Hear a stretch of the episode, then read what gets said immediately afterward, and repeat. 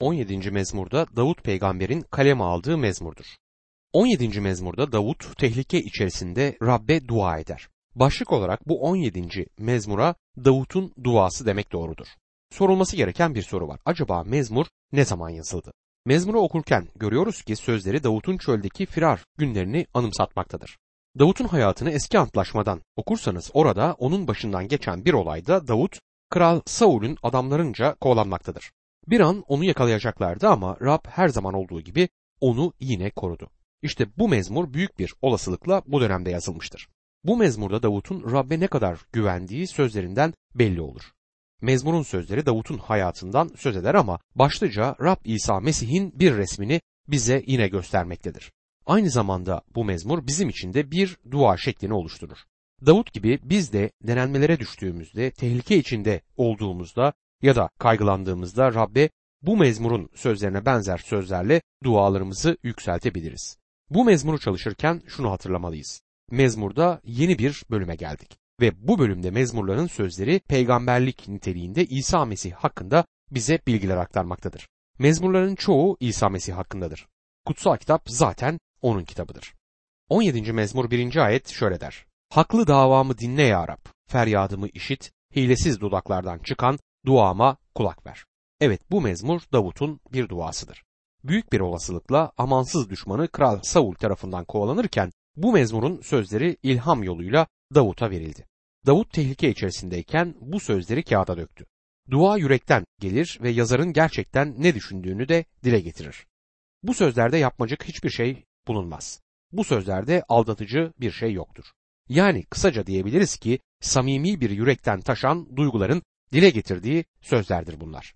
17. mezmur 2. ayet şöyle der. Haklı çıkar beni çünkü sen gerçeği görürsün. Her şeyi gerekli bir dengeye sokması için kendisini Rabbin ellerine teslim etmeye hazırdır. Ortada olan şeyleri gözlerin görür diyor. Sizi bilmiyorum ama ben kendi durumumda Rab'den adalet isteyemem. Çünkü Rab adaletini benim hayatımda uygulayacak olursa mahvolurum. Rab'den istediğim bir şey var. O da onun lütfu içinde bana merhamet göstermesidir. İnsanların ihtiyaç duydukları şey adalet değil, merhamettir. 17. mezmur 3. ayet yüreğimi yokladın, gece denedin, sınadın beni, kötü bir şey bulmadın. Kararlıyım, ağzımdan kötü söz çıkmaz diyor. İlginç bir noktaya dikkatinizi çekmek isterim. Rab Davut'un yüreğini yokladığı zaman onda bir şeyler bulmuştu.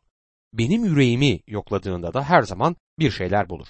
Sevgili dinleyicim, Rabbin seni yoklamasına izin ver. Eminim ki sende de bir şeyler bulacaktır. Belki de seni yokladı ve Davut gibi sende de bir şeyler buldu. Unutmamalıyız ki bu ayetin sözleri özellikle İsa Mesih'e özgüdür. Mezmur yazarı birinci ayette yapmacık dudaklardan çıkmayan sözlerden ve duadan söz ederken bunun mezmur yazarı ya da herhangi bir insan ile ilgili olduğunu sanmıyorum. Hiçbir şekilde, hiçbir insan bu şekilde konuşamaz ancak kusursuz kişi İsa Mesih bu şekilde gerçeği konuşabilir.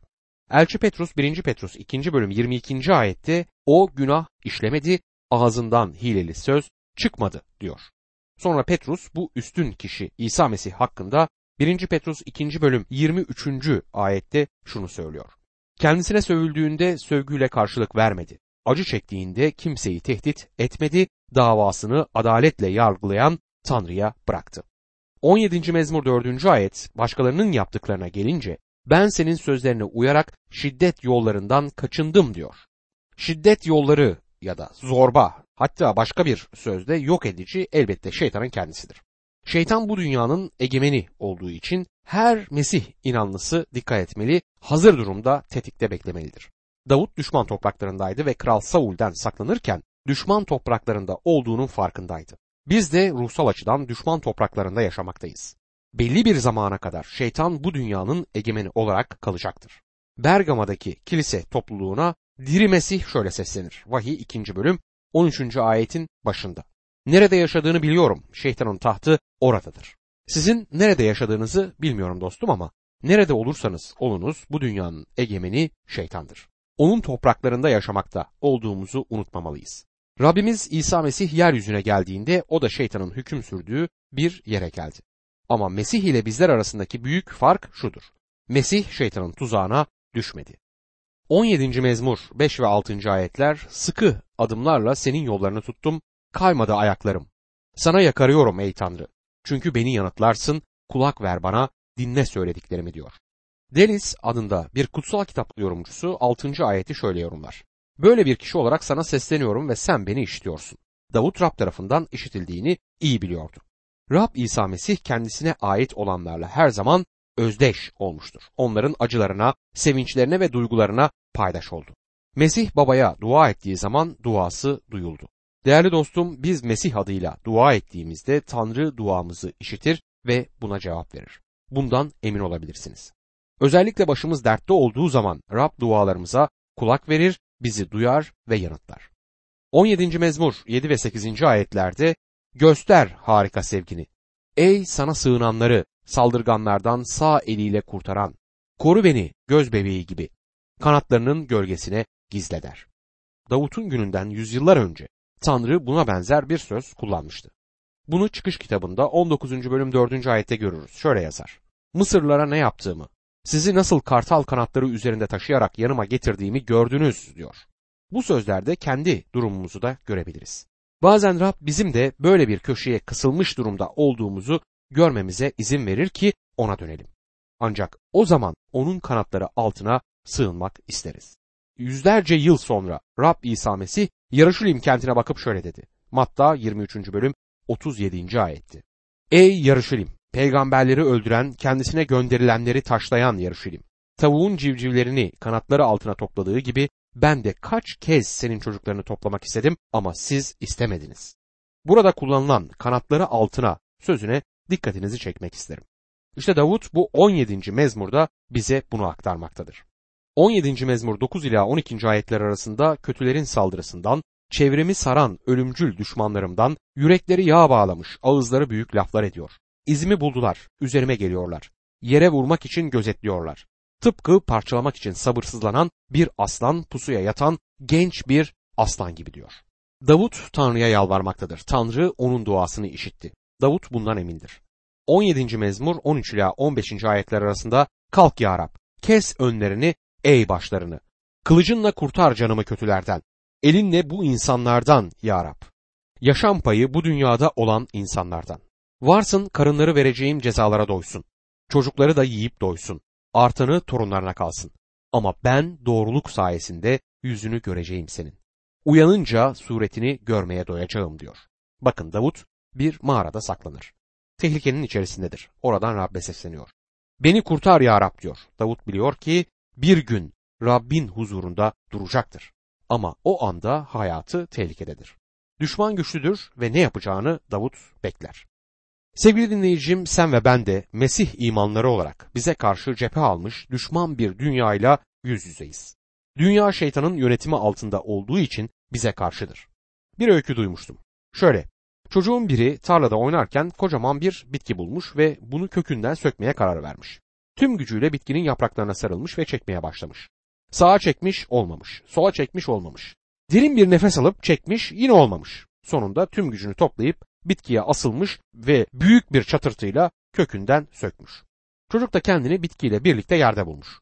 Bütün bunlar olurken yaşlı bir adam onu izliyormuş. Bitkinin kökünden söküldüğünü görünce yaşlı adam çocuğa aferin çocuğum demiş. Sonunda başardın. Çocuk ayağa kalkarken cevap vermiş. Sökmesine söktüm ama bütün doğa bana karşıydı demiş. Bütün dünya bize karşı olsa bile bizim yardımımıza çağırabileceğimiz göksel bir babamız var. Davut onu yardıma çağırdı, biz de aynısını yapabiliriz. Bu mezmur başı dertte olanlar için güzel ve teşvik edici bir mezmurdur. Özellikle çevremizin düşman ile çevrildiğini hissettiğimiz zaman bizi destekleyen sözleri bu mezmurda bulabiliriz.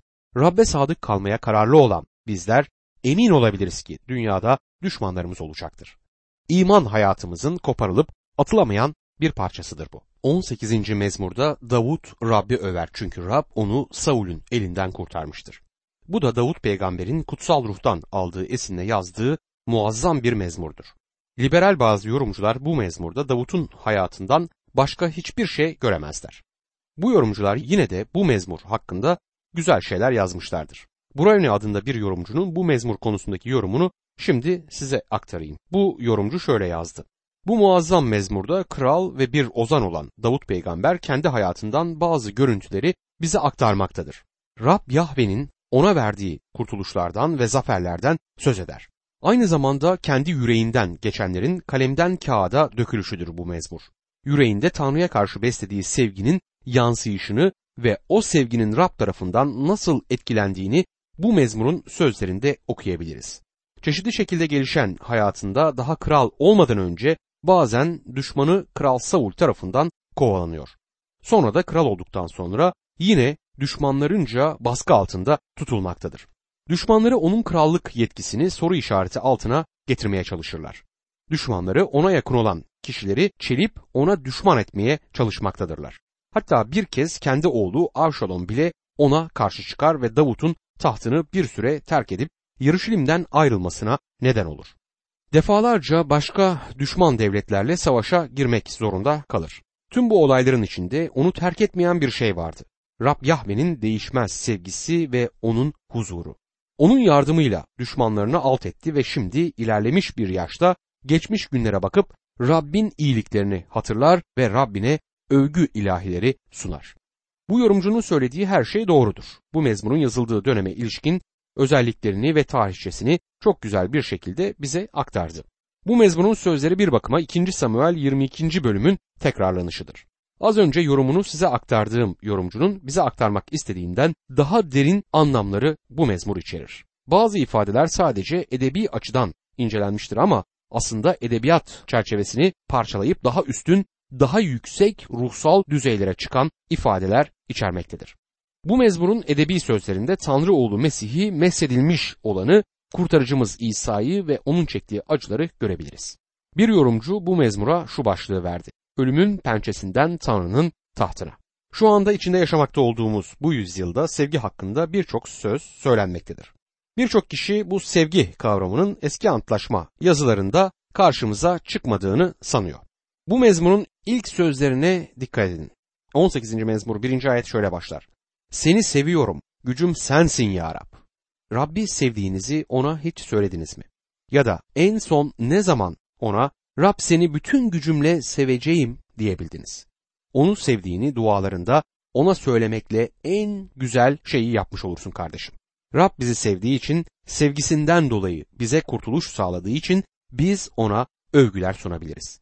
O bizi korur ve her sağlayışıyla bizi gözler, korur ve ihtiyaçlarımızı sağlar. Fark ettiniz mi? Davut Rabbe benim gücüm diye hitap etmektedir. 18. mezmur 2. ayette Rab benim kayam, sığınağım, kurtarıcımdır. Tanrım kayam, sığınacak yerimdir. Kalkanım, güçlü kurtarıcım, korunağımdır diyor. Davut Rabbe benim gücüm diye hitap ediyor. Aynı zamanda kayam, yüksek kulem ve kurtarıcım der. Onu över. Tüm bunlar içinde Rab kurtarıcıdır. Davud'un kurtarıcısı. Sonra yine Rabbi gücü, kalkanı, kayası ve yüksek kulesi diye över. O benim kalkanımdır yani beni korur. O benim kayamdır yani güç kaynağımdır. O bizim yüksek kulemizdir. Yüksek kule korunmak için iyi bir yerdir. Ama aynı zamanda ileriyi görebilmek için en iyi imkanı sağlayan bir pozisyondur. Ancak Rabbin yüksek kulesinden yaşamımızı olduğu gibi görebiliriz. Kuş bakışı bir görünüşe sahip olabiliriz. Bazen hayatın sorunları, hayatımızı sık bir ormana dönüştürür.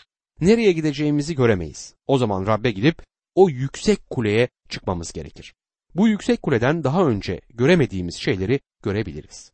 Bu mezmurda Rabbe özgü çok güzel isimleri buluyoruz. Kayam, kalkanım, yüksek kulem diye devam eden isimler. Bu mezmurda benim en çok ilgimi çeken sözcük aslında bir ektir. Her şeyi kişiselleştiren ek. Gücüm, kalkanım, kayam, yüksek kulem.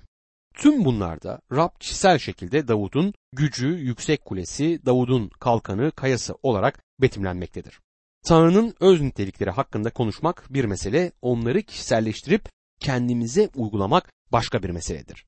Rab güçlüdür ya da tam güce sahiptir diyebiliriz ama Rab benim gücümdür dediğimiz zaman burada kişisel bağlantımız vurgulanır.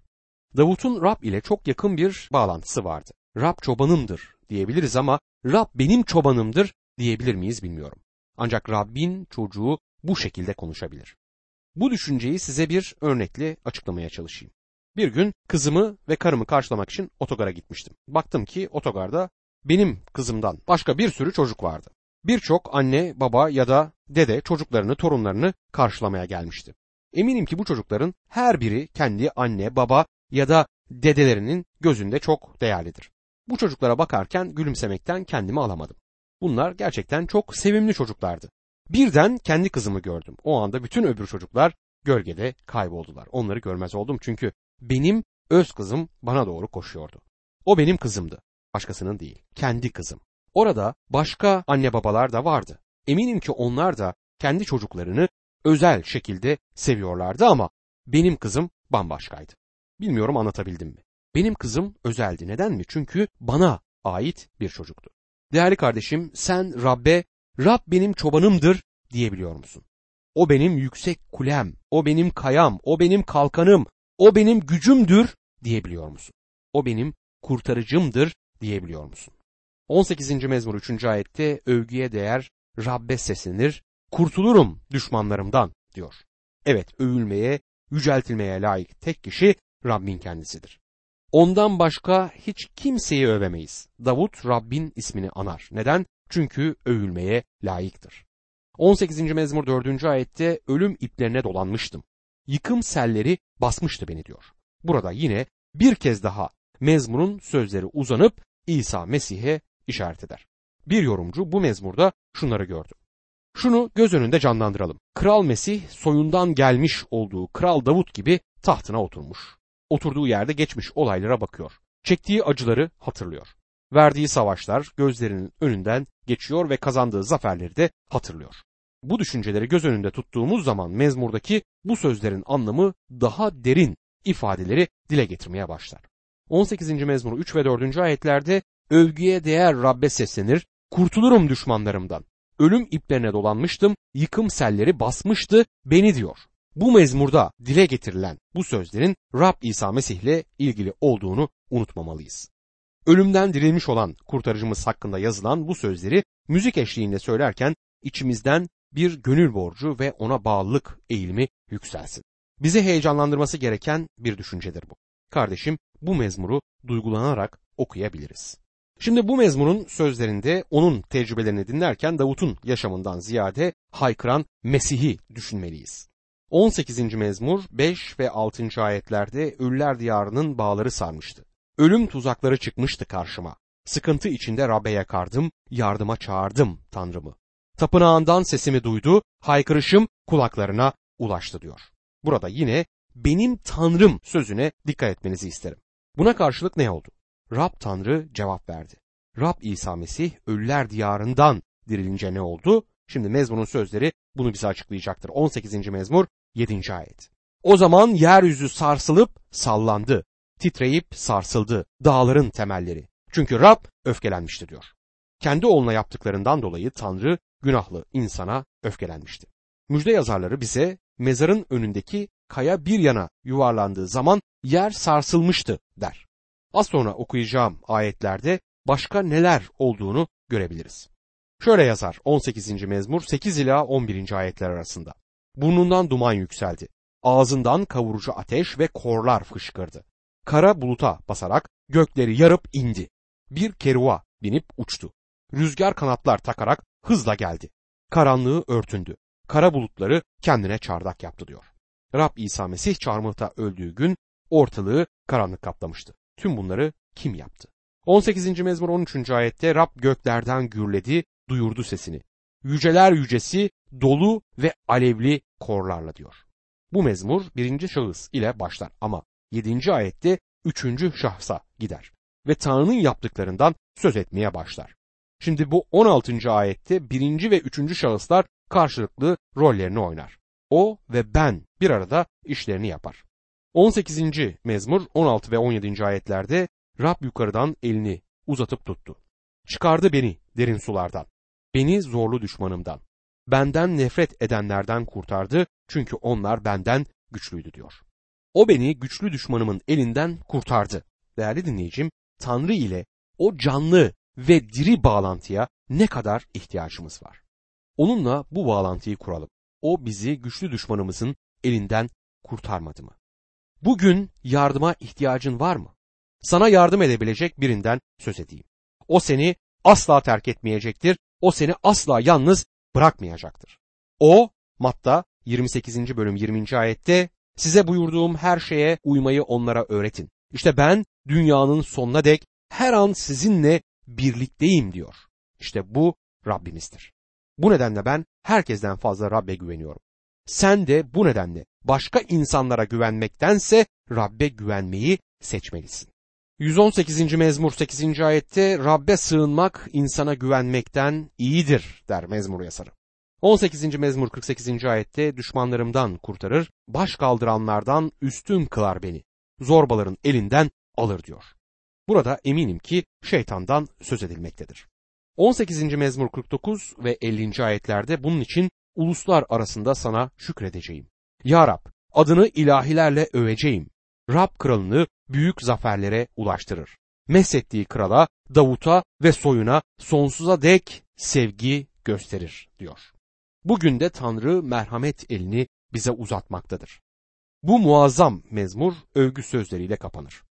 Umarım ki senin de dudaklarında Rabbe karşı duyulan gönül borcundan kaynaklanan övgüler yükselmektedir.